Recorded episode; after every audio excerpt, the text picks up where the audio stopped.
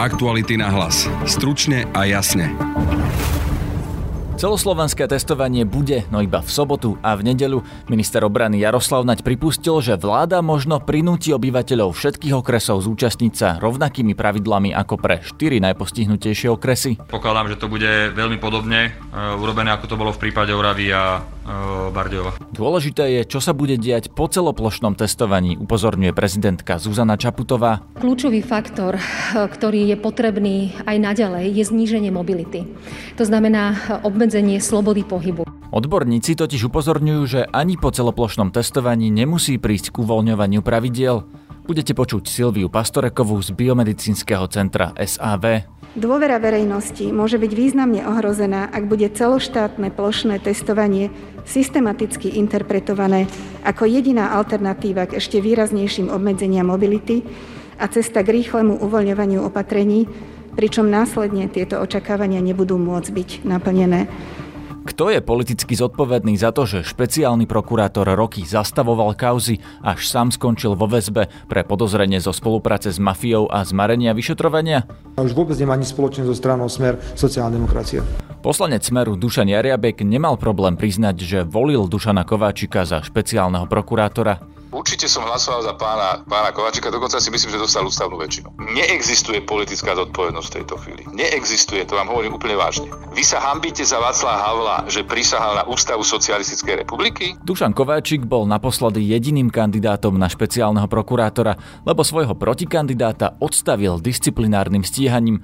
Bol to Jan Šanta. Kolegovia ma upozorňovali na to, nechoď do toho pretože prvé, čo bude, dostaneš disciplinárku a ťa odvolá, odvolá spolu s Trnkom, lebo Kovačík podal návrh a Trnka ma odvolal. Počúvate podcast Aktuality na hlas. Moje meno je Peter Hanák. Oslávte 210 rokov Peugeot s extra výhodami na náš účet. Len teraz získate novinky Peugeot 208 Európske auto roka či štýlové SUV 2008 so zimnými pneumatikami a vyhrievanými sedadlami zadarmo, predlženou zárukou a leasingom bez navýšenia. Viac na Peugeot.sk. Testovanie na celom Slovensku bude v sobotu a v nedelu od 7 ráno do 10 do večera. Vláda však už medzi tým poslala aj letáky s milnou informáciou, že testovanie bude aj v piatok. Minister obrany za Oľano Jaroslav Nať. Všetky domácnosti by mali dostať takýto letáčik do schránky, ktorý sme teda distribuovali ešte minulý týždeň. Trvá, kým prídu a príde asi v stredu tento letáčik a tam je napísané, že to bude piatok až nedela, tak ako sme to pôvodne plánovali. Dovolte, aby som v tejto súvislosti upozornil, že teda to bude naozaj v sobotu a v nedelu. Čiže aj keď príde takýto letáčik, ktorý je už na ceste a za čo sa ospravedlňujeme, ale zmenila sa situácia, tak jednoducho platí sobota a nedela. 91% na účasť v štyroch najpostihnutejších regiónoch bola aj vďaka tomu, že ľudia bez testu by nesmeli ísť do práce. V podstate by sa na nich vzťahoval tvrdý lockdown. Jaroslav Naď nevylúčil, že takéto pravidlá by sa mohli týkať celého Slovenska. Ešte ocitujem jednu tú vetu, čo ste tu povedali. Platí zákaz vychádzania, môžu sa mu ale vyhnúť tí, čo budú pretestovaní. Znamená to, že už vieme, ako bude vyzerať ten zákaz vychádzania od budúceho pondelka? No, definitívne to budeme vedieť e, samozrejme po rokovaní v stredu, e, lebo to, o tom bude samostatné rokovanie na vláde ale predpokladám, že to bude veľmi podobne uh, urobené, ako to bolo v prípade Oravy a uh, Bardejova. Čokoľvek sa môže udiať na rokovaní vlády a vláda má jedinečnú právomoc, ale toto je, toto je východzí predpoklad. K testovaniu sa vyjadrila aj prezidentka Zuzana Čaputová, ktorá si k tejto otázke pozvala do paláca vedcov a odborníkov, niektorých aj z krízového štábu. Považujem za veľmi dôležité, aby sme neklesli z hľadiska bezpečnostných a hygienických štandardov. Znamená to, aby sa celá táto akcia mohla úspešne odohrať bez toho, aby došlo k ohrozeniu či už osôb, ktoré sa na nej zúčastňujú ako profesionáli, alebo ktorí ju zabezpečujú a takisto aj zúčastnených občanov. Zároveň kľúčový faktor, ktorý je potrebný aj naďalej, je zníženie mobility. To znamená obmedzenie slobody pohybu. Je to naozaj zásah do, do súkromných práv, ale je nevyhnutný na to a naozaj zníženie mobility aj v iných krajinách prináša e, ten slúbený efekt. S tým úzko súvisí to, že ak e, ľuďom znížime mobilitu, to znamená obmedzíme im pohyb, je fér uh, uvažovať aj o tom, aby ľudia zvonku z iných krajín na Slovensko neprichádzali bez kontroly. Uh, preto veci poukázali na dôležitosti, dôležitosť kontroly na hraniciach. Za vedcov hovorila šéfka biomedicínskeho centra SAV Silvia Pastoreková. Dôvera verejnosti môže byť významne ohrozená, ak bude celoštátne plošné testovanie systematicky interpretované ako jediná alternatíva k ešte výraznejším obmedzeniam mobility a cesta k rýchlemu uvoľňovaniu opatrení, pričom následne tieto očakávania nebudú môcť byť naplnené. Aktuality na hlas. Stručne a jasne. Už vo včerajšom podcaste sme sa spolu s Marekom Vagovičom venovali aj politickej zodpovednosti za to, že Dušan Kováčik bol viac ako 16 rokov na čele špeciálnej prokuratúry. Zvolený bol trikrát. Prvýkrát ho do funkcie navrhol Dobroslav Trnka a zvolil ho parlament za druhej Dzurindovej vlády. Napriek tomu, že zastavil až dve tretiny kaos, ktoré sa mu dostali na stôl, ho parlament za prvej Ficovej vlády znovu zvolil. V roku 2011 o ňom Marek Vagovič napísal prvý veľký článok odhaľujúci viaceré jeho pochybenia. Vychádzal v ústretí politikom, oligarchom, e, aj mafiánom, prepúšťal na slobodu ľudí v kauze oleári, e, nominantov Smeru v prípade korupcie na železniciach. Dušan Kovačík robil obrovské obštrukcie aj v kauze Gorila ktorá dodnes nie je vlastne vyšetrená, nikto vplyvný nestojí pred súdom a to už je 8 rokov. Takisto zastavil kauzu hlasu podobnému Ficovi, financovanie Smeru. Tých prípadov je naozaj veľa. Viac si môžete vypočuť vo včerajšom podcaste. Z toho, čo sme počuli, vyplýva, že keď bol Dušan Kováčik zvolený tretíkrát v roku 2014 za jednofarebnej vlády Smeru, verejnosť už o ňom všetky tieto informácie vedela. Napriek tomu v hlasovaní úspel, dokonca dostal hlasy ústavnej väčšiny poslancov.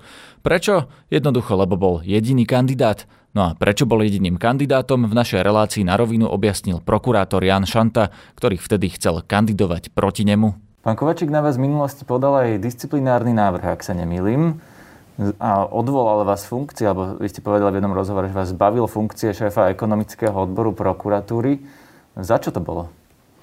Je to tak, ako hovoríte, teda podal návrh na disciplinárne konanie a na moje odvolanie, ale treba zároveň dodať, že jednak tento návrh podal a jednak ho v zápäti vzal späť po tom, čo som e, z funkcie bol odvolaný. E, doplním ešte, že to isté urobil aj s druhým riaditeľom odboru, e, s kandidátom na generálneho prokurátora, s doktorom Rivnákom. No cítil som a cítim doposiaľ obrovskú skrivodlivosť. Áno, ale už som sa s tým samozrejme vyrovnal.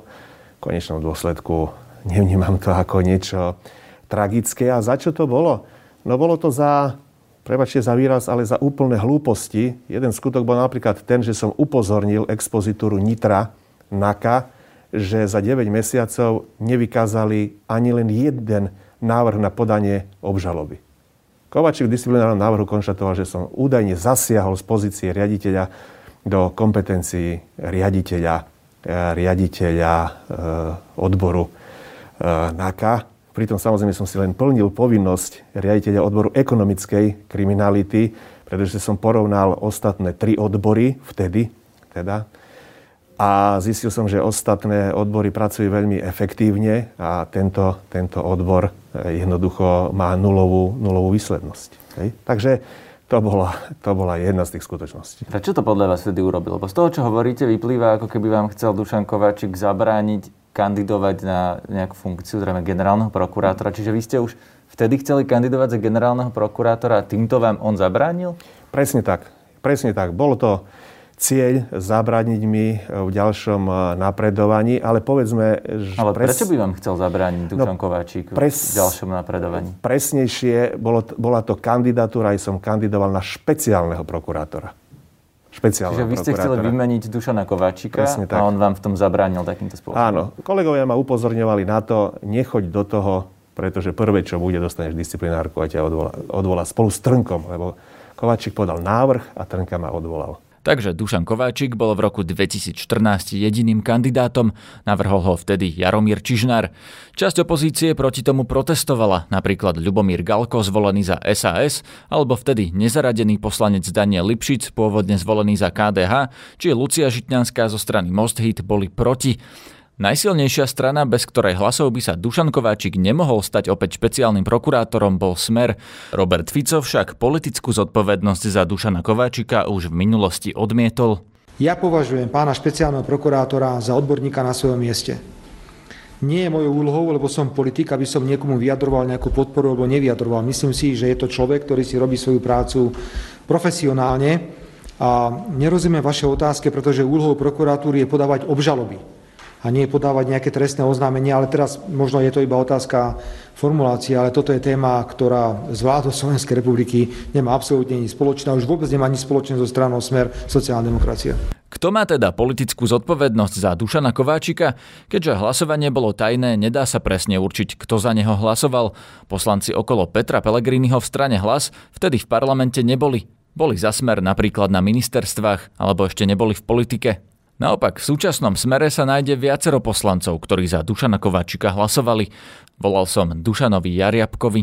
Viete čo, nepamätám si to, ale určite som hlasoval za pána, pána Kováčika, dokonca si myslím, že dostal ústavnú väčšinu. No a čím vás vtedy presvedčil? Viete, rok 2014 bol strašne dávno a nie je to môj odbor, aby som vám pravdu povedal, boli okolo toho isté nejaké diskusie, ale to bolo dávno. To bolo dávno. Čiže Proste nepamätáte už... si napríklad, že nie. ktorý poslanecký kolega vám odporúčil hlasovať za pána Kováčika? Skutočne, pán redaktor, to chcete odo mňa. To bolo, to bolo, ježiš, to bolo pred šiestimi rokmi, ako to si nemôžem každú schôdzu pamätať. Skutočne neviem, ale určite to bolo, určite to išlo naprieč parlamentom. Celé. Treba sa spýtať, treba sa spýtať expertov na právo a nie na ústavné, proste všetkých tých ľudí právnic, lebo tí dávali odporúčania. No a my, čo sme v rámci iných oborov, sme samozrejme múdro počúvali. Rozumiem, lebo pán Fico, ja... viete, on hovorí teraz, že Smer s Dušanom Kováčikom nič nemá a pritom Dušan Kováčik bol trikrát zvolený práve v čase, keď Smer bol najväčšou vládnou stranou. Preto sa pýtam aj vás, že či si pamätáte, čo boli tie argumenty, že prečo vlastne Dušan Kováčik je najlepší kandidát. Viete čo, nepamätám si, ale toto sú veľmi také jednoducho aj ľudsky riešiteľné veci. To sú jednoducho ľudské zlyhania. S ľudskými zlyhaniami musíte, musíte rátať. Keď sa vy o mesiac dozviete, že váš priamy nadriadený neurobil niečo podľa zákona, určite sa vás na to nebudem pýtať, e, či s tým máte niečo spoločného. Hej. Proste to sú veci, ktoré, ako to sú ľudské zlyhania tieto všetky. A sú tam orgány na to, aby to teda vyšetrili, pokiaľ tým orgánom činným trestnom konaní dôverujete. Ja im nemám prečo nedôverovať. Sám som zvedavý, čo z tohoto všetkého bude, ale hovorím, robiť nejaké právne analýzy, to odo mňa určite nečakajte. Ľutujete to, že ste vtedy za toho pána Kovačíka hlasovali, že ste mu dali tú funkciu?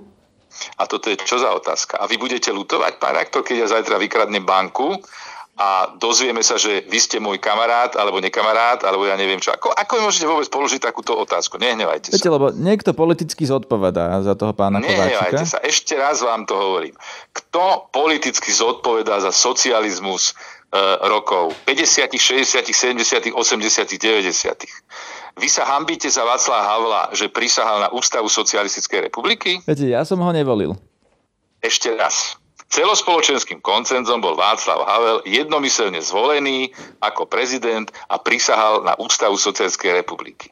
Je to podobná otázka, ako mi dávate vy. Proste istá Áno, no v podstate za neho zodpovedajú tí, ktorí ho volali, volili vo federálnom zhromaždení. Počúvajte ma, počúvajte ma, veď ja som není prvý raz v parlamente. Hej, ani prvý rok. Toto sú také otázky, ktoré jednoducho, toto je demagogia, čo hovoríte. Sú tu nejaké veci, vy môžete niekomu dôverovať, alebo viacej, alebo menej. Sú tu na nejaké ľudské zlyhania, do nikoho nevidíte.